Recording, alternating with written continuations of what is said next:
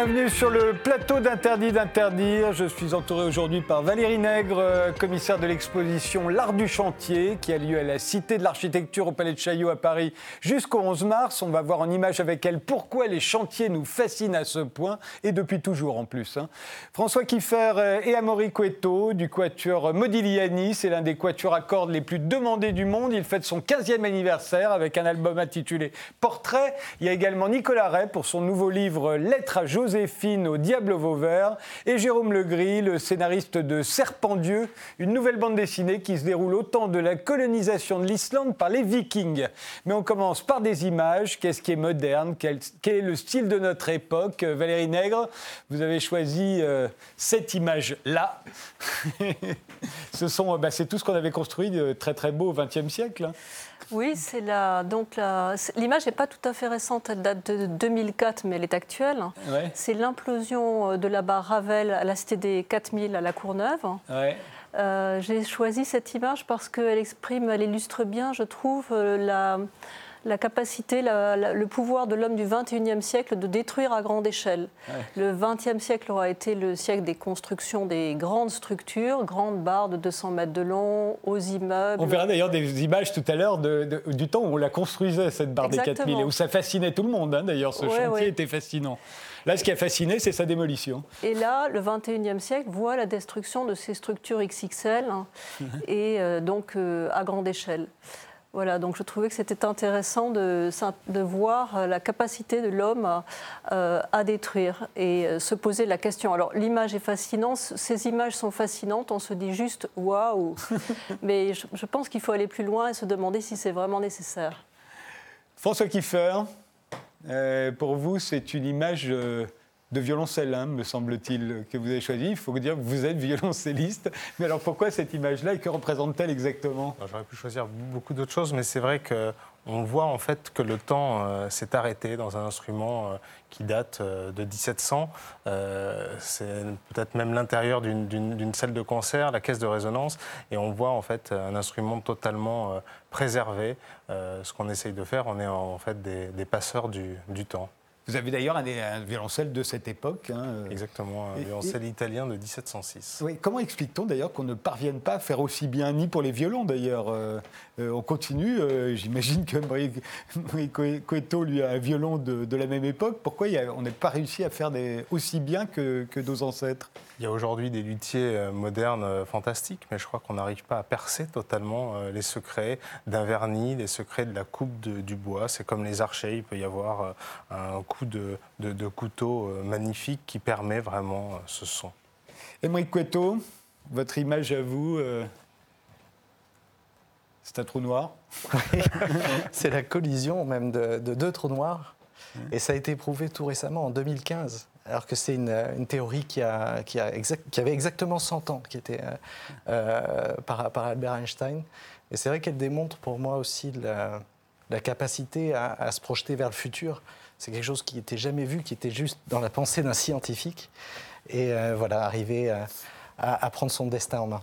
Oui, et- mais qu'est-ce qu'avait dit Einstein et qu'est-ce qui a été prouvé là En fait, euh, ce qui a été prouvé, c'était les ondes gravitationnelles. Euh, Quand les, les deux trous noirs se rapprochent, ça crée euh, euh, une déformation de l'univers et qui est venue traverser la Terre. Donc, il y a, euh, ça a été découvert il y a trois ans, mais ça a des milliards d'années. et, et vous, Nicolas Ray? Ben voilà. Un autre trou noir, d'une C'est certaine dingue, je viens de réaliser à quel point il ressemble à lui Ferdinand Céline de plus en plus. Ou un trou noir, c'est. Michel Houellebecq. Ouais, Michel Houellebecq, bah, je suis en train de lire son dernier livre, Sérotonine.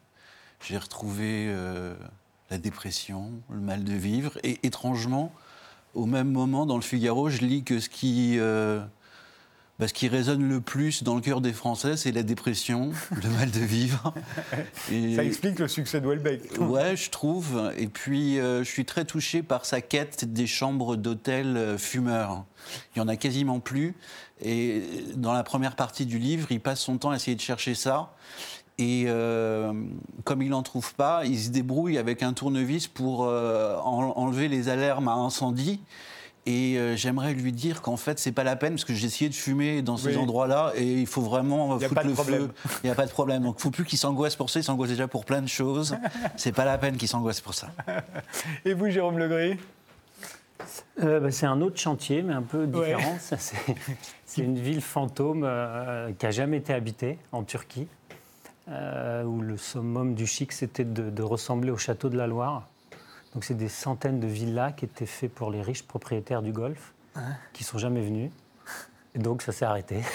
donc, c'est un décor assez magnifique. Mais ça a un petit côté Las Vegas. Hein. Las Vegas, vous avez des faux châteaux médiévaux les gens. euh, comme ça qui, qui servent de- d'hôtel. euh, euh, et, et ça y ressemble un peu. Je me c'est suis dit que tous les c'était le côté Heroic Fantasy qui devait vous plaire, parce qu'on verra Château de la Loire.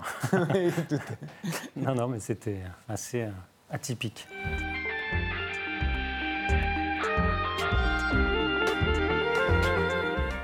Valérie Nègre, euh, l'art du chantier. Donc c'est une exposition à la Cité de l'Architecture au Palais de Chaillot jusqu'au 11 mars. Il y a un très beau catalogue qui est sorti, dont sont extraits toutes les images que nous allons voir euh, défiler euh, maintenant. Alors le, chantier, pourquoi une exposition sur l'art du chantier? Vous le dites, c'est à la fois une source de nuisance et de danger.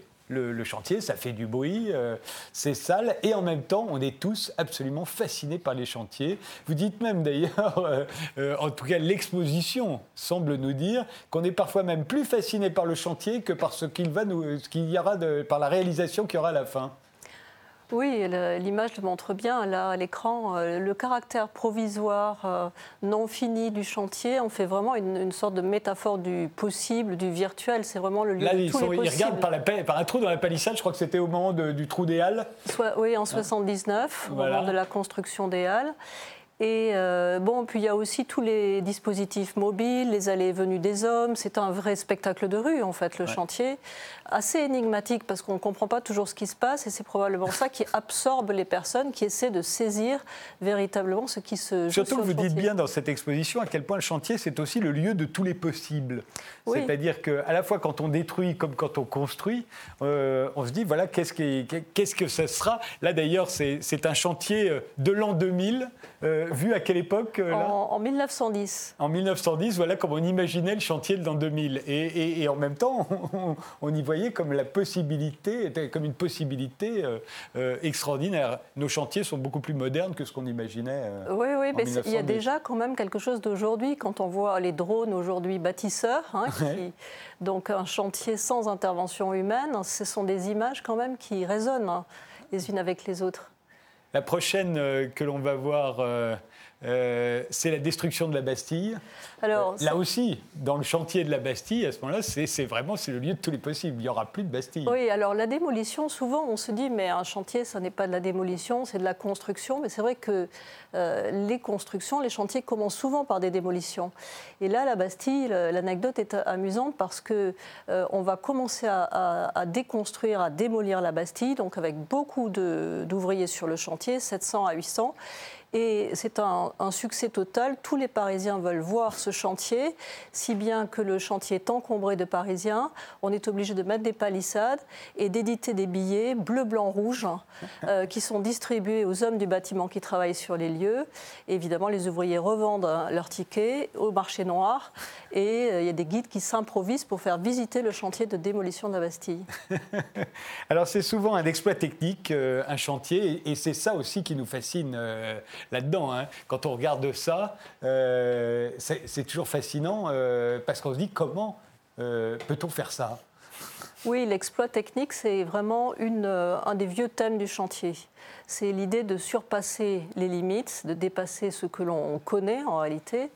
Et euh, donc euh, voilà, ce sont des images qui sont très fortes hein, et qui, font, qui sont des sortes aussi de symboles de l'inventivité humaine, de la capacité de l'homme à, dépasser ses limites, aller toujours plus loin. C'est c'est le vieux mythe de la tour de Babel. hein.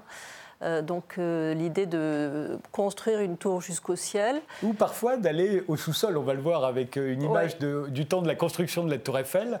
Comment on sait que la Tour Eiffel est construite sur un endroit qui est très instable, puisqu'il est à la proximité de la Seine. Donc voilà ce qui se passait sous le chantier de la Tour Eiffel, par exemple. Et ça aussi, ça fascinait les Parisiens. hein.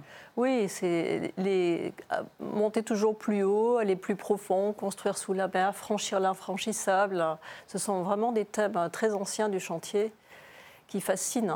Aujourd'hui, les chantiers, l'image qui, va apparaître, euh, je ne sais absolument pas de quoi il s'agit d'ailleurs, mais ça me plaît. pourquoi, pourquoi une image comme celle-ci? Je suis sûr qu'on est tous sensibles à ce genre d'image. Bah, c'est à Brisbane, euh, en, Australie, mais je ne sais pas de quoi il s'agit. Bah, c'est un pont euh, qui est en cours de construction. Déjà, on se demande comment tient-il. Hein, donc, euh, on est absorbé parce qu'on ne comprend pas ce qui se passe, donc on est forcément absorbé, fasciné par l'image.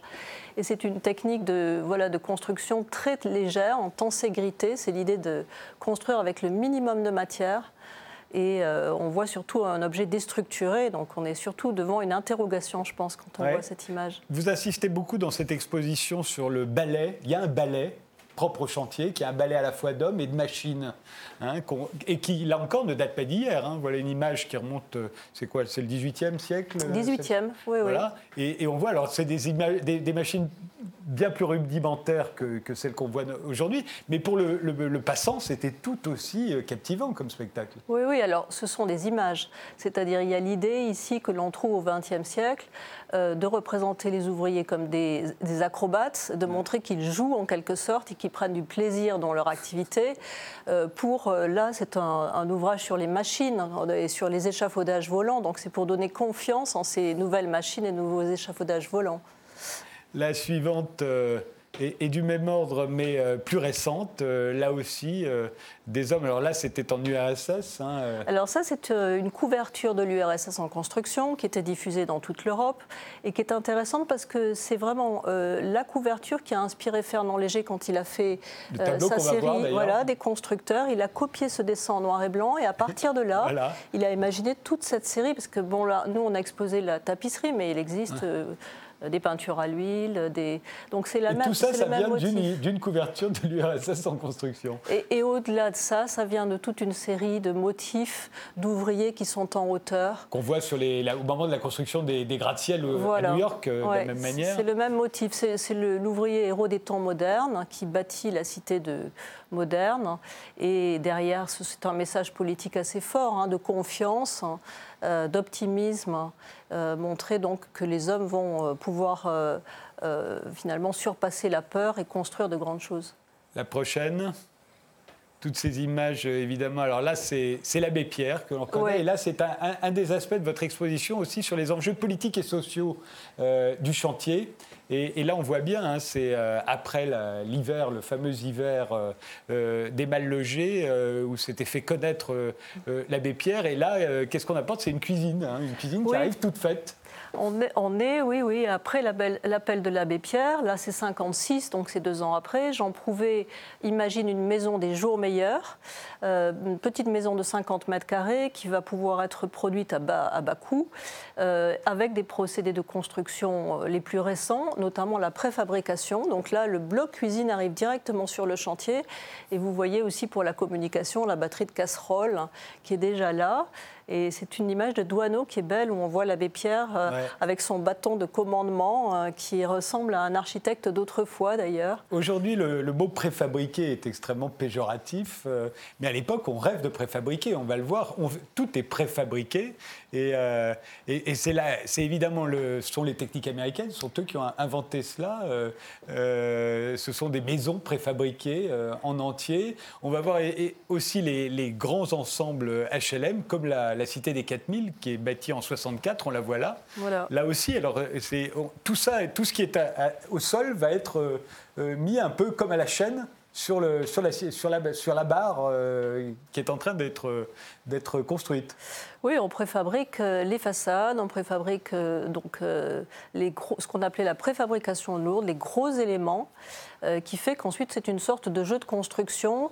la, politique de l'État, c'est vraiment d'industrialiser le bâtiment qu'on trouve trop archaïque.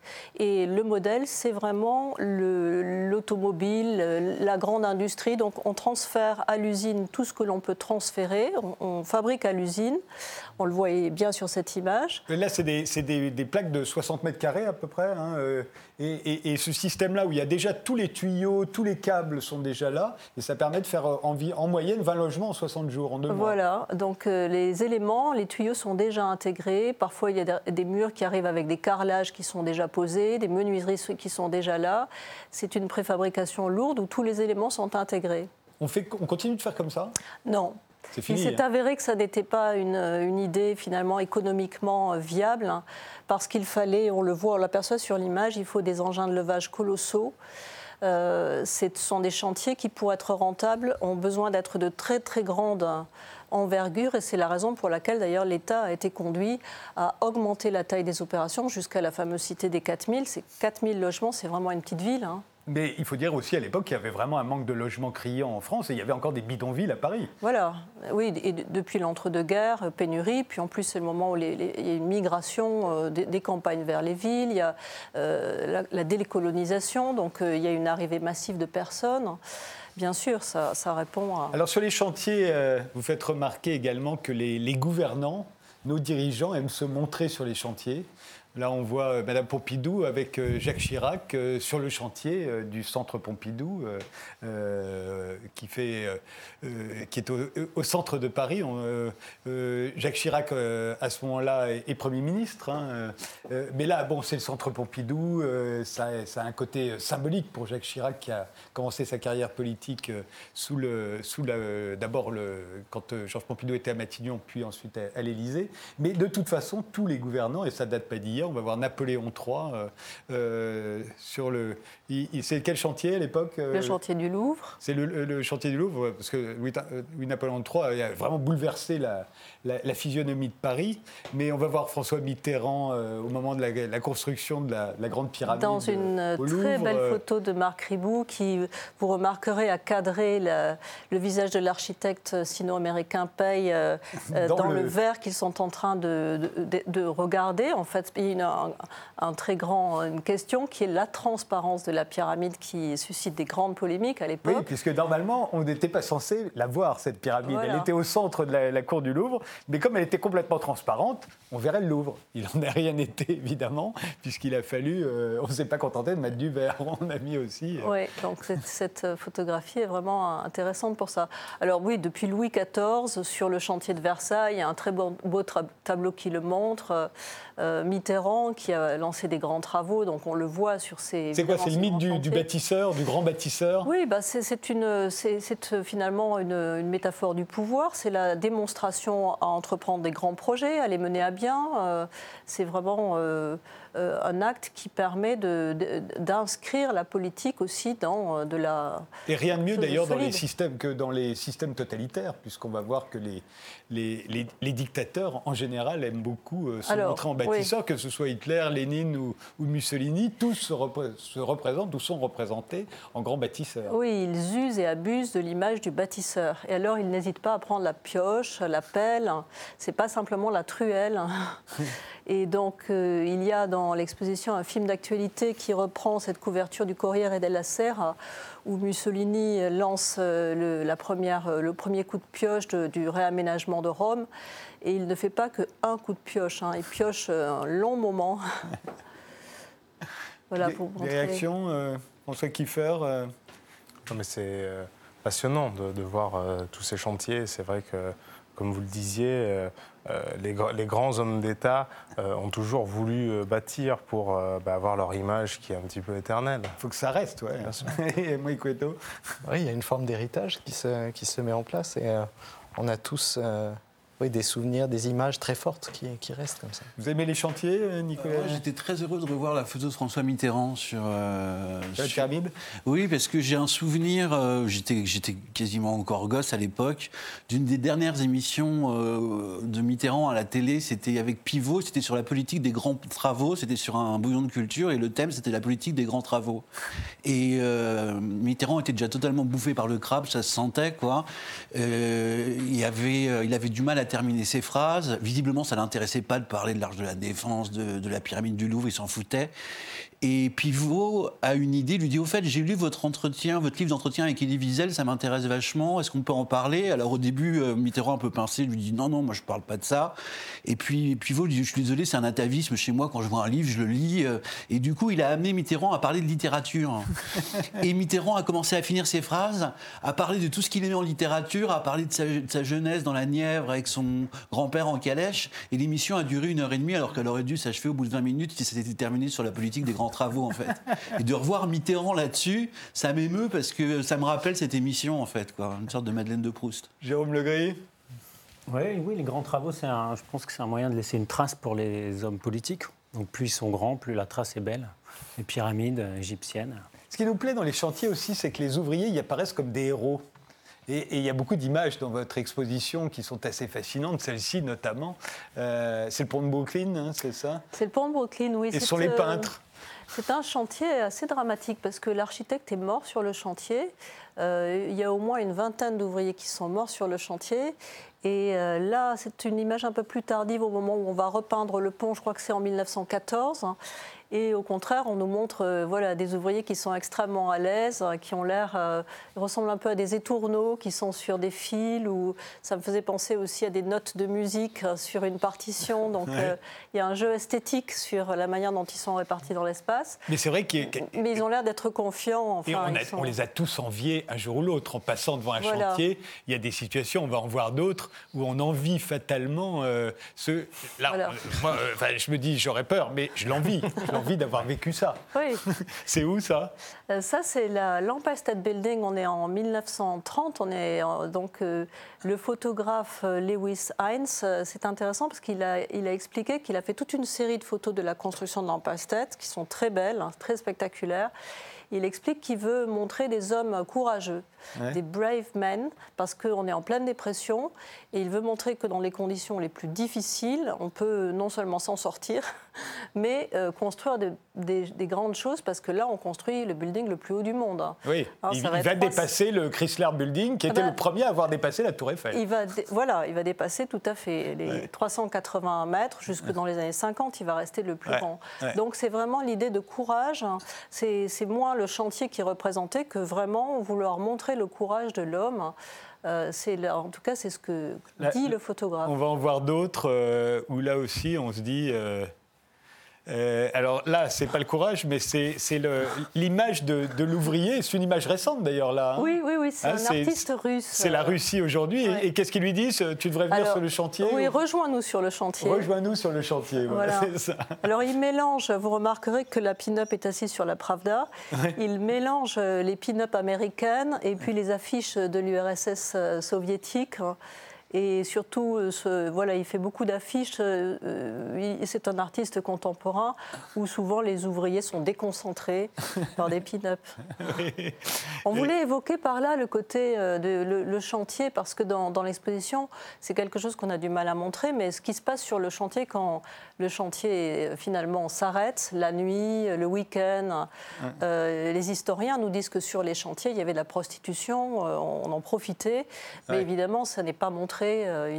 Alors qu'est-ce qui est montré encore Euh, Encore une autre image? Là, c'est toute la, c'est la bataille syndicaliste. Dieu sait si les images de chantier euh, ont servi également, euh, euh, mais aussi les, les images d'accidents. Vous en montrez Oui. certain nombre, donc des, des très anciennes. Voilà une image d'accident qui date de quand Celle-ci? Ça, c'est une série de- d'ex-photos. Ce sont celles-ci, je pense que c'est la fin du 19e siècle, hein, qui sont conservées dans une petite église du sud de la France. hein.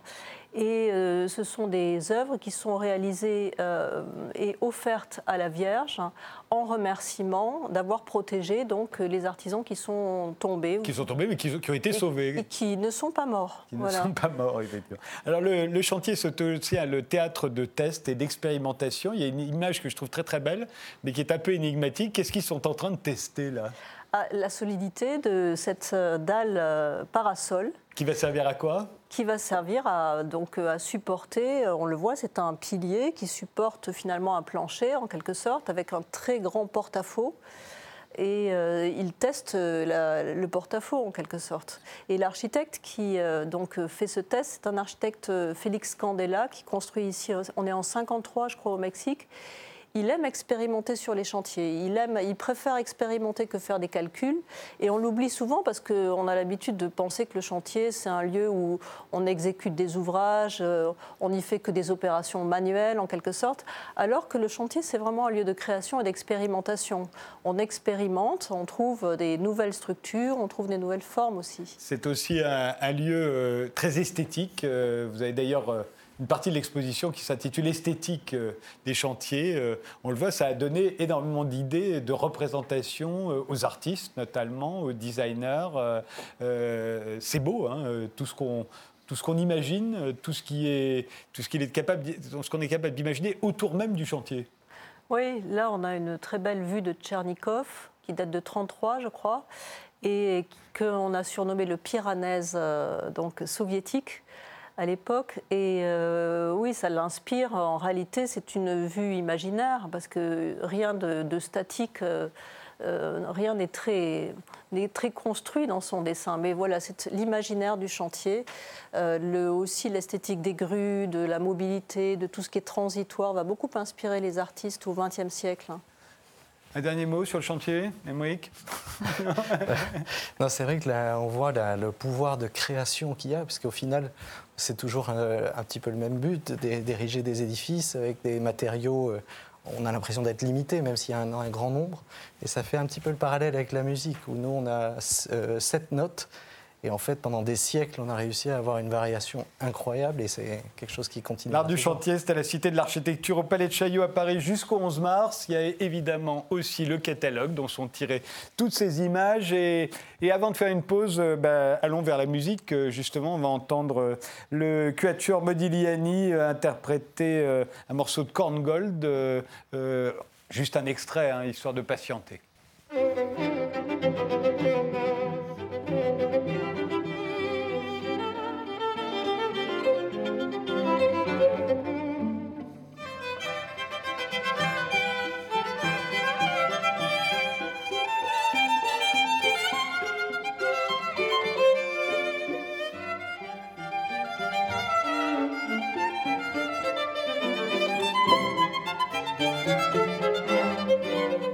Quatuor Modigliani euh, fête son 15e anniversaire avec un album euh, Portrait. On en parle juste après la pause.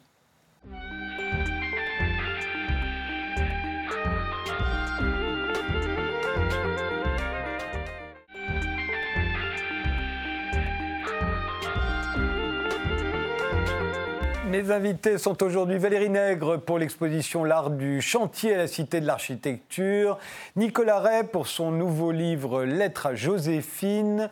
Il y a également Jérôme Legris pour le premier volume euh, d'une nouvelle saga en bande dessinée, Serpent Dieu, et le Quatuor Modigliani qui fête son 15e anniversaire avec un album intitulé Portrait. Deux des quatre membres sont avec nous, François Kiefer, le violoncelliste, et Émeric Cueto, le premier violon. Vous revenez d'une tournée aux États-Unis.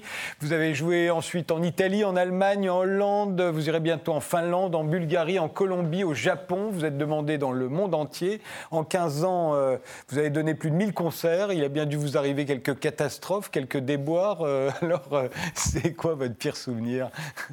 Mon pire, mon pire, souvenir personnellement, c'est de m'être retrouvé à terre et de m'être cassé l'épaule, juste avant de partir en Australie et au Japon. Donc effectivement, j'ai pas pu me relever et une doublure a été obligé de, ah me remplacer pour, pour ces concerts avec euh, voilà, beaucoup, de, beaucoup de chance. Et je suis revenu euh, quelques, quelques mois après dans, dans le Quatuor. Et vous, Maurice Cueto Pas de très mauvais souvenirs. Ça fait euh, deux ans que j'ai rejoint le Quatuor, mais je me souviens au début, il y avait beaucoup de répertoires à engranger.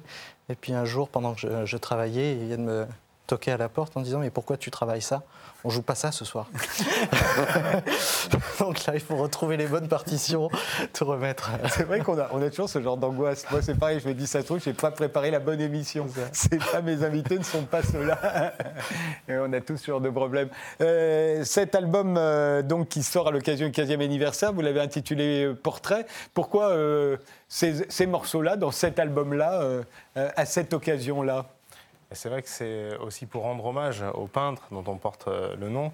Euh, exactement. Et en même temps, on a voulu euh, rassembler euh, dans, dans ce disque des pièces qui nous ont accompagnés de- depuis nos 15 ans et aussi de, de belles découvertes avec euh, peut-être le, le point culminant de, de- de ce disque, l'Adagio de Barber, qui euh, en fait a vraiment été enregistré et écrit pour Quatuor à cordes. On connaît Oui, la- il y a une orchestration qu'on connaît, voilà, c'est Toscanini, je crois c'est l'a fait. Toscanini qui a, fait cette orchestration en 1936, mais vraiment euh, l'original de la Alors, on va en écouter tout de suite un extrait, l'Adagio de Barber, tel que l'avait composé Barber, donc pour un quatuor à cordes. Voilà ce que ça donne.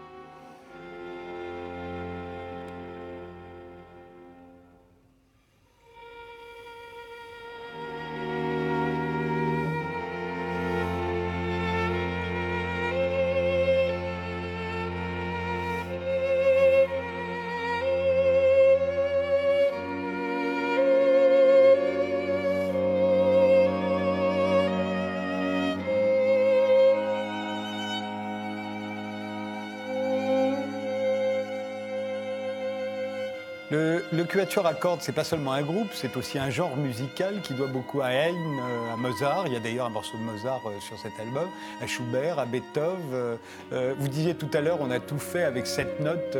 en fait, dans un quatuor à cordes, il faut tout faire avec euh, 16 cordes, en fait, hein, 4 x 4 cordes. Là aussi, ça limite un peu. Il faut être très fort quand même. Je parle des compositeurs là. Les compositeurs ont été extraordinaires. En fait, c'est vraiment un genre où, euh, qu'ils ont tous essayé de sublimer. Et on retrouve euh, l'esprit d'un orchestre, justement, où tout, tout est présent juste sur quatre cordes. Et parfois, on a l'impression de jouer un autre instrument, euh, que ce soit une flûte, un, un hautbois, Ah oui un basson. Il y a des couleurs spécifiques euh, auxquelles on pense qui correspondraient à leur orchestration, vraiment, pour un, un grand symphonique. C'est aussi le cas du violoncelliste. euh, il a aussi cette illusion de. Mais il y a parfois cette illusion d'être euh, même peut-être euh, le, le maître des percussions ou, ou le maître du, rythme, en tout cas des, des fondations dans, dans- dans un quatuor. Oui. Euh, Pourquoi l'avez-vous appelé Modigliani Parce qu'encore une fois, c'est le nom d'un peintre. Pourquoi ce quatuor C'est vrai que ce- c'est un nom qui nous a inspiré. Déjà, quand on voit un Modigliani une fois dans sa vie, on s'en rappelle toujours. Euh, et je crois que pour nous, ce qui était très important, c'est euh, d'avoir un son qui nous est propre, un son très personnel, très particulier, euh, qui puisse être reconnaissable entre tous. Et c'est vrai qu'on a aimé euh, la vision de l'art de Modigliani, de, de jamais se laisser influencer par euh, différents, différents peintres, toujours suivre sa voie, sa ligne de conduite. Et je crois que c'est un petit peu ça la, la vie d'un quatuor. à. Comment est-ce qu'un un quatuor à cordes peut se distinguer des autres quatuors à cordes par le son? Autant on imagine bien que Jimi Hendrix, euh, du moins sa guitare électrique, ne sonne pas comme celle de n'importe qui, ou que la trompette de Miles Davis ne sonne pas comme celle de n'importe quel trompettiste. On a plus de mal à imaginer un quatuor à cordes interprétant euh, Schubert, Mozart, euh, Korngold ou Barber sonner différemment d'un autre quatuor. Je crois que c'est vraiment la, personnalité en fait des, quatre personnes, aussi les instruments qu'on qu'on- peut jouer. C'est vrai qu'on on a la chance de jouer euh, de magnifiques instruments euh, italiens euh, qui nous amènent peut-être à aller encore plus loin dans une recherche sonore, d'être vraiment sur, sur la limite. Ouais.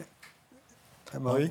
Mais c'est vrai que ce sont quatre personnalités qui ont chaque- chacune leur, leur sensibilité et c'est quelque chose qui se rejoint. On a notre imaginaire qui nous aide à, à se projeter vers un, un son vraiment euh, particulier. Euh, Au départ, euh, vous rêviez de créer un quatuor à cordes, Bah, c'est Vrai que- Kiefer quand vous, êtes à l'origine de cette euh, aventure. Oui, bien sûr. Je crois qu'on s'est, on s'est rencontrés euh, au, conservatoire de Paris. On connaissait euh, évidemment Maury, même au tout début. Lui est parti après aux États-Unis étudier avec le grand violoniste américain Pinkas Zuckerman. et c'est vrai que je crois que pour nous, c'était en même temps ce répertoire infini euh, avec euh, les plus beaux chefs-d'œuvre de la musique de chambre, en même temps euh, la chance de vivre avec quatre amis, de partir en tournée, c'était un petit peu un rêve. Qui sont vos concurrents euh, C'est quoi les autres grands quatuors à cordes on, a beaucoup d'amis dans, le milieu du quatuor à cordes. Nous, on a été formés par exemple par le quatuor Isaïe, qui a aujourd'hui arrêté après 30 ans de carrière. Euh, on a nos amis du quatuor Eben, euh, qui eux ont commencé quelques années avant nous. et aujourd'hui, ben, je crois qu'on représente, on espère, une école, en tout cas française, du, du quatuor à cordes. Et aux États-Unis, on pourrait citer d'une autre génération le quatuor Emerson, qui est un grand quatuor américain. Et est-ce qu'il y a encore des compositeurs aujourd'hui qui, écrivent des quatuors à cordes euh, comme, euh, comme euh, le faisait Barber ou Schubert? Bien sûr, il y a encore des, compositeurs. On va même créer une œuvre de, Philippe Hersan, qui est un compositeur français, qu'on va créer dans, la nouvelle salle de, Barenboim, la Boulez Salle, à Berlin. il y a aussi des, grands compositeurs américains, bien sûr. Il y a encore, je, crois que le genre n'est jamais épuisé. Il y a eu une époque quand même euh, où on faisait moins de quatuors à cordes. Euh, vous avez remis ça un peu euh, à la mode, non Au goût du jour, oui, oui c'est vrai qu'il y, a beaucoup de quatuors qui ont, qui ont émergé, justement, je crois, depuis que le quatuor a commencé, avec le quatuor Eben à peu près dans, les, dans la même période. et il y a beaucoup, ça a inspiré des, des générations après, je crois. Quand, on, sort du conservatoire, au, final, il y a deux carrières possibles. On nous dit soit vous voulez être soliste, soit vous voulez faire de l'orchestre. Euh, Amaury avait un petit peu réussi les deux parce qu'il a été soliste d'orchestre euh, et, en même temps de rejoindre le quatuor. Mais aujourd'hui, des solistes, il y en a très peu. Euh, et c'est vrai que, encore une fois, le quatuor à cordes, c'est un genre qui est peut-être euh, là où les compositeurs ont le plus excellé. Vous serez euh, en concert euh, bientôt à Nantes, euh, à Clermont-Ferrand, à Reims. Le mieux, c'est de reporter sur votre site, se reporter sur votre site internet. Il y a toutes les dates. Et je rappelle que donc, à l'occasion de votre 15e anniversaire, Portrait, votre nouvel album, vient de sortir.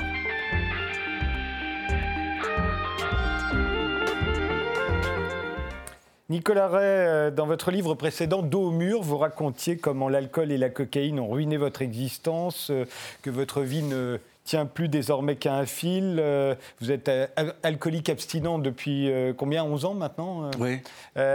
vous disiez aussi que vous aviez été un mauvais fils, un mauvais père, que vous aviez dû vendre votre appartement. C'était un très bon livre, hein, par ailleurs, ça a l'air quand je les, graine comme ça. vous disiez que vous aviez toujours menti, toujours triché. et dans ce livre-ci, qui en est un peu la suite, Lettre à Joséphine, Toujours au diable Vauvert, vous racontez comment votre plus grand amour vous quitte pour un autre. Euh, vous allez de Caraïbes dans là Ouais, j'espère que ça va s'arranger un jour. Remarquez, je suis amoureux en ce moment. Ah, bah vous voyez. Voilà, c'est une bonne nouvelle. C'est peut-être à ça que servait la rédaction de ce livre, non? Euh, Ouais, je devais peut-être passer par là pour. Euh... Suran disait qu'un chagrin d'amour, ça faisait d'un apprenti coiffeur un émule de Socrate. oui, on a toujours l'impression qu'on innove. On a l'impression qu'il n'y a que nous qui avons connu ça. Voilà, exactement. Et, justement, d'ailleurs, j'ai posé la question à, Pierre-Louis Basse, qui était assis juste à votre place il y a quelques jours et qui lui aussi avait raconté une rupture. J'ai l'impression qu'il y a une littérature. Euh, de la rupture, euh, notamment en France et notamment à l'époque actuelle, comme il y a une littérature du deuil. Bah, euh, le psy que j'ai consulté quand j'ai eu affaire à, cette rupture m'a expliqué justement, vous ne croyez pas si bien dire, que cette rupture pouvait être considérée comme le deuil d'un proche en fait. On passait par les mêmes étapes, par les cinq étapes, à savoir au début le déni, ensuite la colère, ensuite le marchandage, ensuite le deuil et ensuite l'acceptation. Et, euh, que, oui, euh, une rupture sentimentale pouvait être considérée comme, euh, comme le deuil d'un proche.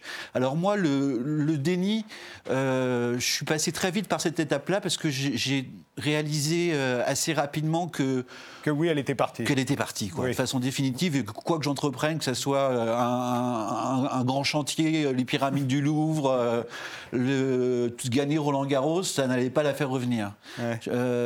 Euh, Sarkozy a même essayé d'être président de la République, réussi pour avoir Cécilia, ça n'a pas marché non plus. On peut rien faire dans ces cas-là. Euh, ensuite, euh, la colère, j'ai eu de la colère contre moi-même, parce que je l'avais trompée au début de notre histoire. Donc cette colère, je ne l'avais pas contre elle, ni que, mais contre moi-même d'avoir fait ça et d'avoir un peu euh, mis le poison dans cette histoire au début de notre relation. Le marchandage, j'ai essayé de marchander un peu des week-ends au début, des Oui, trucs, mais bon, ça n'a pas fonctionné.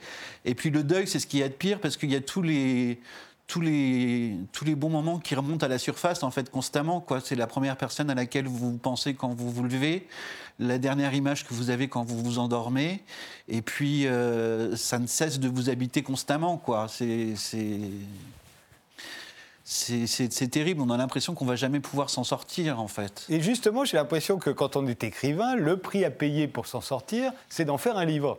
D'où la Bah. recrudescence des livres, à la fois sur le deuil, quand on a perdu un proche, un, Ouais. un père, une mère, un frère, une sœur, euh, En fait, euh, moi, sa c'est- femme, son mari. euh, euh, ou pareil, quand on a été quitté, on en fait un roman, on se dit là, je vais peut-être m'en sortir. Alors au début, c'était pas dans l'idée d'en faire un roman. En fait, j'avais, quand elle m'a quitté, j'avais une envie farouche de, de, de communiquer avec elle, de, parce que j'avais, j'avais, j'avais envie de la rattraper en fait. D'où les Mais- lettres. D'où les lettres, mais que je ne lui ai pas envoyées, parce que je ne voulais pas qu'elle, je, ne- je ne voulais pas qu'elle passe de l'indifférence qu'elle éprouve à présent pour moi, qu'elle éprouvait à présent pour moi, à la pitié, à l'agacement, au mépris, à des choses encore pires. Donc je ne lui ai pas envoyé ces lettres, je les ai écrites, mais je ne les ai pas envoyées. Je lui ai envoyé ni email, ni SMS, je ne l'ai pas appelé non plus. Euh, j'ai fait mon deuil moi-même, et ces lettres, euh, voilà, quoi, je les publie Mais est-ce maintenant. que quand on publie le livre, on n'a quand même pas secrètement euh, l'idée que ça pourrait la faire changer d'avis? Ah, J'aimerais bien Frédéric Tadei, mais c'est cuit, quoi. Non, vraiment. Le- Et on- mais on n'en truc- caresse pas l'espoir, euh, peut-être irraisonné ou irraisonnable, mais Quand on écrit les lettres, oui, mais à la publication, non. non, à la publication, parce que c'est à ça que ça sert aussi quand on est écrivain. Ouais. Regarde comme je t'ai aimé, personne ne t'aimera jamais comme ça. Et les Ouais. femmes sont sensibles à ce type d'argument. Ouais, ouais, ouais, ouais, ouais, non. Non, Je sais elle pas, me vous en lance pensez un quoi regard, Valérie. Si, c'est vrai. Bah, je vous tiendrai au courant, je ne vais pas encore en faire le livre, je vais cette semaine, donc euh, Ouais. je, vous, le dirai Et, ça. et alors, vous lui, Mais- vous- dans ces lettres, d'ailleurs, vous, euh, vous êtes persuadé que vous l'aimerez toujours jusqu'à la fin des temps. Alors, je sais que c'est toujours ce qu'on se dit, mais vous venez de nous le dire. Vous dites, bah, ça y est, vous êtes déjà amoureux d'une autre, en fait. c'est Ouais. bon, c'est passé. Bah oui, oui, oui, ça fait quatre mois, je n'y croyais pas du tout, Ouais. mais c'est arrivé. En fait, tout ce que vous écrivez dans ce livre, est-ce que c'est encore vrai aujourd'hui? Bah, euh, il y, a- il y a une chose qui est vraie quand même, c'est que, euh, qui m'accompagne maintenant et qui m'a permis de faire le deuil. C'est une chanson de Nino Ferrer en fait, Ouais. qui s'appelle La baie de Rio. Et euh, c'est l'histoire d'un type qui perd sa femme dans un accident d'avion. Et je me suis dit, j'ai la chance qu'elle soit encore vivante, qu'elle soit heureuse.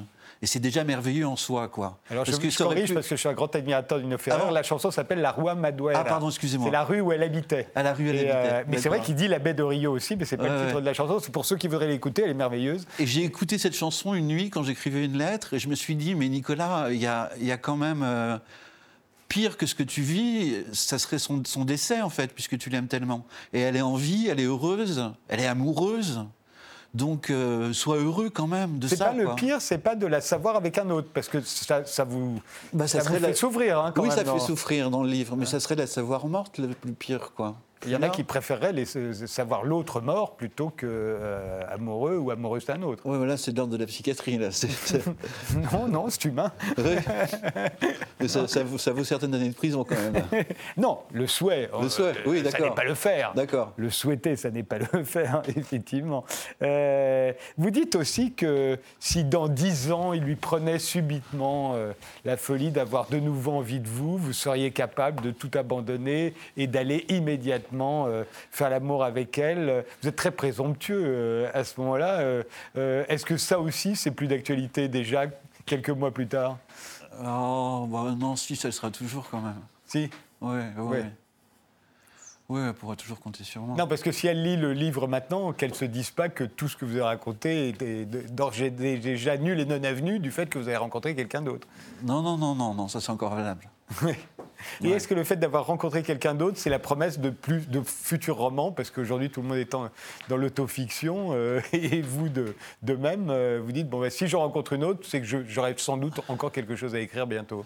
Voilà, je préférerais quand même sortir un peu de ça parce que ça, ça commence à faire beaucoup. Euh, mais, euh, mais je vis des belles choses en étant euh, abstinent, justement, avec ma, nouvelle amoureuse. Je, revis la sensation du toucher, du. du voilà. pareil, pendant les vacances de Noël, j'ai fait du ski avec mon fils. Je revis des sensations physiques comme ça. Il me fait des câlins, des trucs tactiles.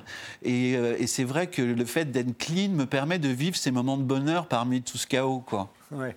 Et, le fait que, que, vous ayez eu besoin de témoins, à savoir les lecteurs, parce que ces lettres, vous ne les avez pas envoyées, donc il fallait bien quand même quelqu'un les lise, et il se trouve que c'est nous qui les lisons aujourd'hui. Euh, euh, est-ce que, est que, est que ça fait, permet de, de partager Qu'est-ce que ça permet de, de, partager sa souffrance quel est, quel est le résultat?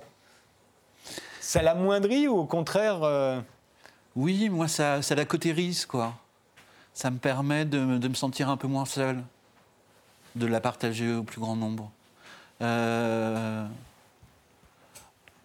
parce que tout simplement, j'étais très très seul quand j'écrivais et j'étais, j'avais une sorte de maladie d'amour, quoi. Et là, maintenant, euh, c'est, une façon de, tourner la page. en tant que lecteur, est-ce qu'on apprend, euh, Jérôme Legris, est-ce qu'on apprend des, des livres des romans sur les ruptures. Euh, il y en a eu beaucoup. Ah oui, on apprend. Puis les ruptures, c'est toujours des moments émotionnels hyper forts. Hein. Pour un créateur, je pense que c'est une source de travail, d'inspiration. De... La souffrance, après, ça, ça, dépend de la manière dont on travaille, mais c'est souvent un vrai déclencheur de création pour beaucoup de gens.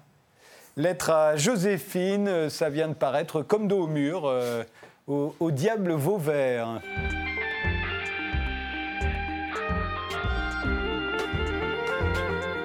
Jérôme Legris, vous êtes réalisateur de cinéma et, scénariste de bande dessinée. Euh, et avec le dessinateur Benoît Delac, vous publiez une nouvelle série intitulée Serpent Dieu. Le premier volume est titré euh, Les larmes d'Odin. C'est donc une histoire de vikings. Alors pourquoi les vikings ont-elles une telle cote depuis quelque temps euh?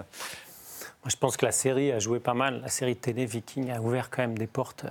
Il y avait une première touche avec le 13e guerrier, qui est un vieux film américain, enfin vieux, qui a une vingtaine d'années. Les Vikings avec euh, Tony Curtis et, Kirk Douglas, mais à l'époque ça prenait pas tellement. On aimait bien les Vikings, mais euh, on n'en avait pas toutes les semaines. Il n'y avait euh. pas de littérature autour. Il y a, je pense que le, démarrage des séries qui a ouvert le média sur plein de genres, le western, l'heroic fantasy, qui était un sous-genre littéraire pendant des années, qu'il est toujours encore, un peu, surtout en France. Euh, ça nous a permis de, pouvoir explorer plein d'univers. Et celui-là, c'était un potentiel très fort. Les gens avaient envie de Viking, mais il n'y avait pas d'œuvre, il n'y avait pas d'ouvrage, il n'y avait pas d'auteur qui s'était euh, occupé de traiter ces univers qui sont quand même assez immenses. L'héroïque fantasy, euh, avec son univers euh, proto-médiéval, on va dire, hein, c'est-à-dire début, bas, bas, du Moyen-Âge, j'ai l'impression que ça a remplacé le western. pourquoi? Pourquoi est-ce que tout à coup les petits garçons, aujourd'hui, rêvent plus de, de, vikings, de, de Conan le barbare, d'Excalibur, de Game of Thrones, de Torgal, du Seigneur des Anneaux, que de euh, du lieutenant Blueberry de John Wayne euh, ou, des, ou des westerns de Sergio Leone, comme c'était le cas de du temps de leur père.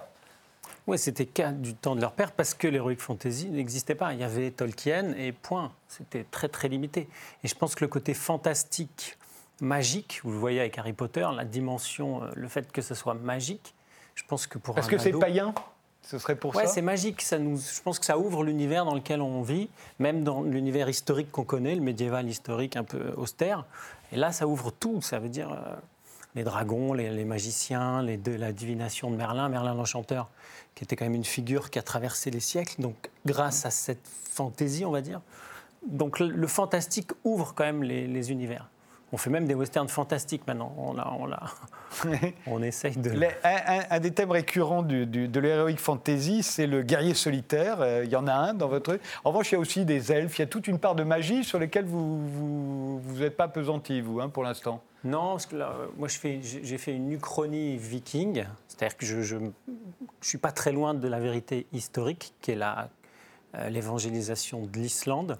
Ouais, ça se passe au 8e, 9e siècle. Plus tard, c'est 12e. 9e, 10e ah oui. ah oui, mais la, hein. colonisation elle-même commence. La colonisation, c'est plutôt, mais l'évangélisation par les, les, prêtres chrétiens, elle arrive au 12 ou 13e siècle, je crois. Il faudrait demander à Régis Boyer, qui est le spécialiste français des mondes scandinaves. Et en fait, le Ragnarok dans la mythologie euh, viking, qui est la fin de leur monde, le crépuscule des dieux, c'est la traduction. Euh, j'ai imaginé que c'était en fait non pas la fin du monde physique, mais, la naissance d'une autre religion, l'arrivée d'une autre religion qui, a balayé les Odins et, et Frigg et Freya, qui est la religion catholique, quand ils sont, enfin chrétienne, quand ils sont arrivés dans le Nord, ça a été très... Euh, Alors ça se passe au moment de la colonisation de l'Islande, donc euh, à peu près 9e, 10e siècle, au moment où... Alors moi, c'est 9e, 10e siècle. Voilà. Mais je triche donc par rapport à, à, l'histoire. En ce qui concerne l'évangélisation. Euh, mais, mais c'est vrai que l'Islande a été colonisée par des vikings, en fait, qui avaient été bannis des royaumes de Suède et, et, et de Norvège. Et c'est le cas de votre, de votre héros. Il, vient, il débarque là parce qu'il a été banni, comme ceux qui l'accueillent ont été bannis précédemment. Oui, l'histoire de l'Islande c'est une terre où rien ne pousse, donc personne ne va y aller, puisque si vous n'avez pas d'agriculture, vous ne pouvez pas créer de civilisation, enfin c'est très compliqué. Donc les gars, ils sont condamnés au bannissement, les courants les amènent sur cette terre euh, lointaine, ils sont obligés de s'arrêter parce qu'il n'y a rien d'autre. Ils défrichent le peu d'arpents euh, cultivables et ils arrivent à créer un embryon de civilisation qui sera brillant parce que la civilisation médiévale islandaise euh, a produit des Snorri Sturluson, des grands poètes, les Eddas poétiques. Tout ça vient de toutes les traces qu'on a aujourd'hui du Moyen Âge nordique euh, est en grande partie euh, le, fait de poètes islandiens, islandais. Ah, je croyais que vous et, et, pourquoi est-ce que, est-ce que l'héroïque fantasy ne se passe jamais en France? Si, si, ça peut, parce qu'il y a un médiéval français qui existe, donc il n'y a aucune bah raison. oui, il y, a, même euh, très fort. Pourquoi est-ce que Parce qu'on est dans un pays de culture très naturaliste. C'est en train de changer, mais notre littérature, notre théâtre, notre cinéma est très naturaliste. Il s'intéresse à la vraie vie. C'est ce qui a fait notre identité dans le monde. on est un peu capable d'imaginer des aventures fantastiques. Comme on a eu Jules Verne, on a eu. Euh, ouais, mais c'est très calme par rapport à ce que font les Anglo-Saxons. Vous lisez Shakespeare. Shakespeare, on est déjà dans l'heroic fantasy pure. Euh, des siècles avant. Donc c'était et puis c'était un gros mot l'heroic fantasy aujourd'hui et ça reste un sous-genre littéraire à part Tolkien. Euh, mais maintenant, il y a des auteurs de, littérature fantastique française. Euh, il y a eu des pionniers, les Gabory, les Damasio. Mais est-ce que ça se passe en France? Parce que vous, vous êtes français, vous auriez pu choisir de, faire de l'heroic fantasy en France. Non, vous êtes allé faire des avec des Vikings. Alors j'ai un projet qui se passe au XIIIe siècle en France, mais c'est vrai que pour l'instant, c'est un univers qui a été très peu euh, exploré. En France, Bretagne. En Bretagne, non, mais il y a le, steampunk qui, utilise le, qui, qui explore le 19e français Eiffel, les ponts, les, constructions métalliques. Ça, c'est un genre euh, euh, qui s'appelle le steampunk. Il n'y a pas de traduction française. Ça va intéresser Valérie Nègre. ouais, qui est très en vogue aux États-Unis. Le chantier Ouais, le chantier, 19e, le début de, de l'ère industrielle métallique et qui est très très en vogue chez les anglo-saxons. Alors moi j'ai retrouvé en lisant cette bande dessinée euh, des, un vocabulaire que, que j'avais un peu oublié mais que, qui existait déjà dans les bandes dessinées euh, de mon enfance quand elles étaient un peu les bandes dessinées de chevaliers normalement. Notamment, on va, on va le voir là par exemple ce, chien, ce chien d'Ulf Keludar euh, périra cette nuit même à mes pieds. Pour moi, ça, c'est typiquement bande dessinée qui se passe au Moyen-Âge. Euh, bah, de, bah, de la même façon, il dit foi de Rolf Haraldur, foi de Fallait, en fait, il fallait le dater. Fallait, c'est toujours, quand vous mettez des dialogues, il faut essayer de les ancrer au max, même si on ne sait plus comment ils parlaient à cette époque. Et je mais en fait, c'est l'idée qu'on se fait de. C'est l'idée qu'on se fait d'eux. Voilà, faut essayer de retrouver. Ce vocabulaire qui avait dit, euh, euh, est lié totalement à la bande dessinée, parce que même au cinéma, ils ne parlent pas tellement comme ça, parce que quand on l'entend, c'est difficile. Bah, au cinéma, ils, sont, ils pensent que si les dialogues ne sont pas modernes, ça peut faire un peu suranné. et c'est vrai que c'est plus difficile de jouer des dialogues euh, d'époque que de jouer des dialogues un peu plus contemporains, mais ils font attention quand même à l'écriture. Alors là, euh, on peut quand la clameur du combat résonne, toujours le fils d'Odin s'éveille. Et là, c'est pareil. C'est très déclamant. C'est le ton des sagas islandaises, en fait. Si vous reprenez les sagas islandaises de cette époque, qui a été ma source en fait d'inspiration, euh, c'est très déclamé comme ça, c'est très euh, old school, on va dire. Et, puis il y a, ça, alors ça, ça m'a rappelé mon enfance, c'est grid. Mm. Le fait dans les bandes, il n'y a que dans les bandes dessinées qu'on dit à son adversaire meurt. Oui, parce que c'est des codes. En fait, c'est des codes euh, très particuliers la bande dessinée. Euh, c'est pas du tout du langage parlé. Il faut donner une info euh, visuelle. Et si on enlève la bulle, on comprend beaucoup moins ce qui se passe. On sait qu'il va mourir, mais.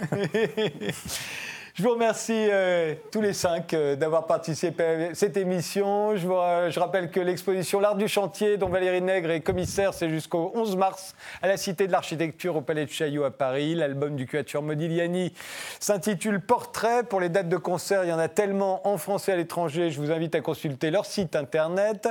Lettre à Joséphine, le nouveau livre de Nicolas Ress, C'est au diable Vauvert. Et Les larmes d'Odin, le premier tome de la nouvelle saga de Jérôme Legris, Serpent Dessiné par Benoît Delac, c'est chez Glénat. Merci de nous avoir suivis et rendez-vous au prochain numéro.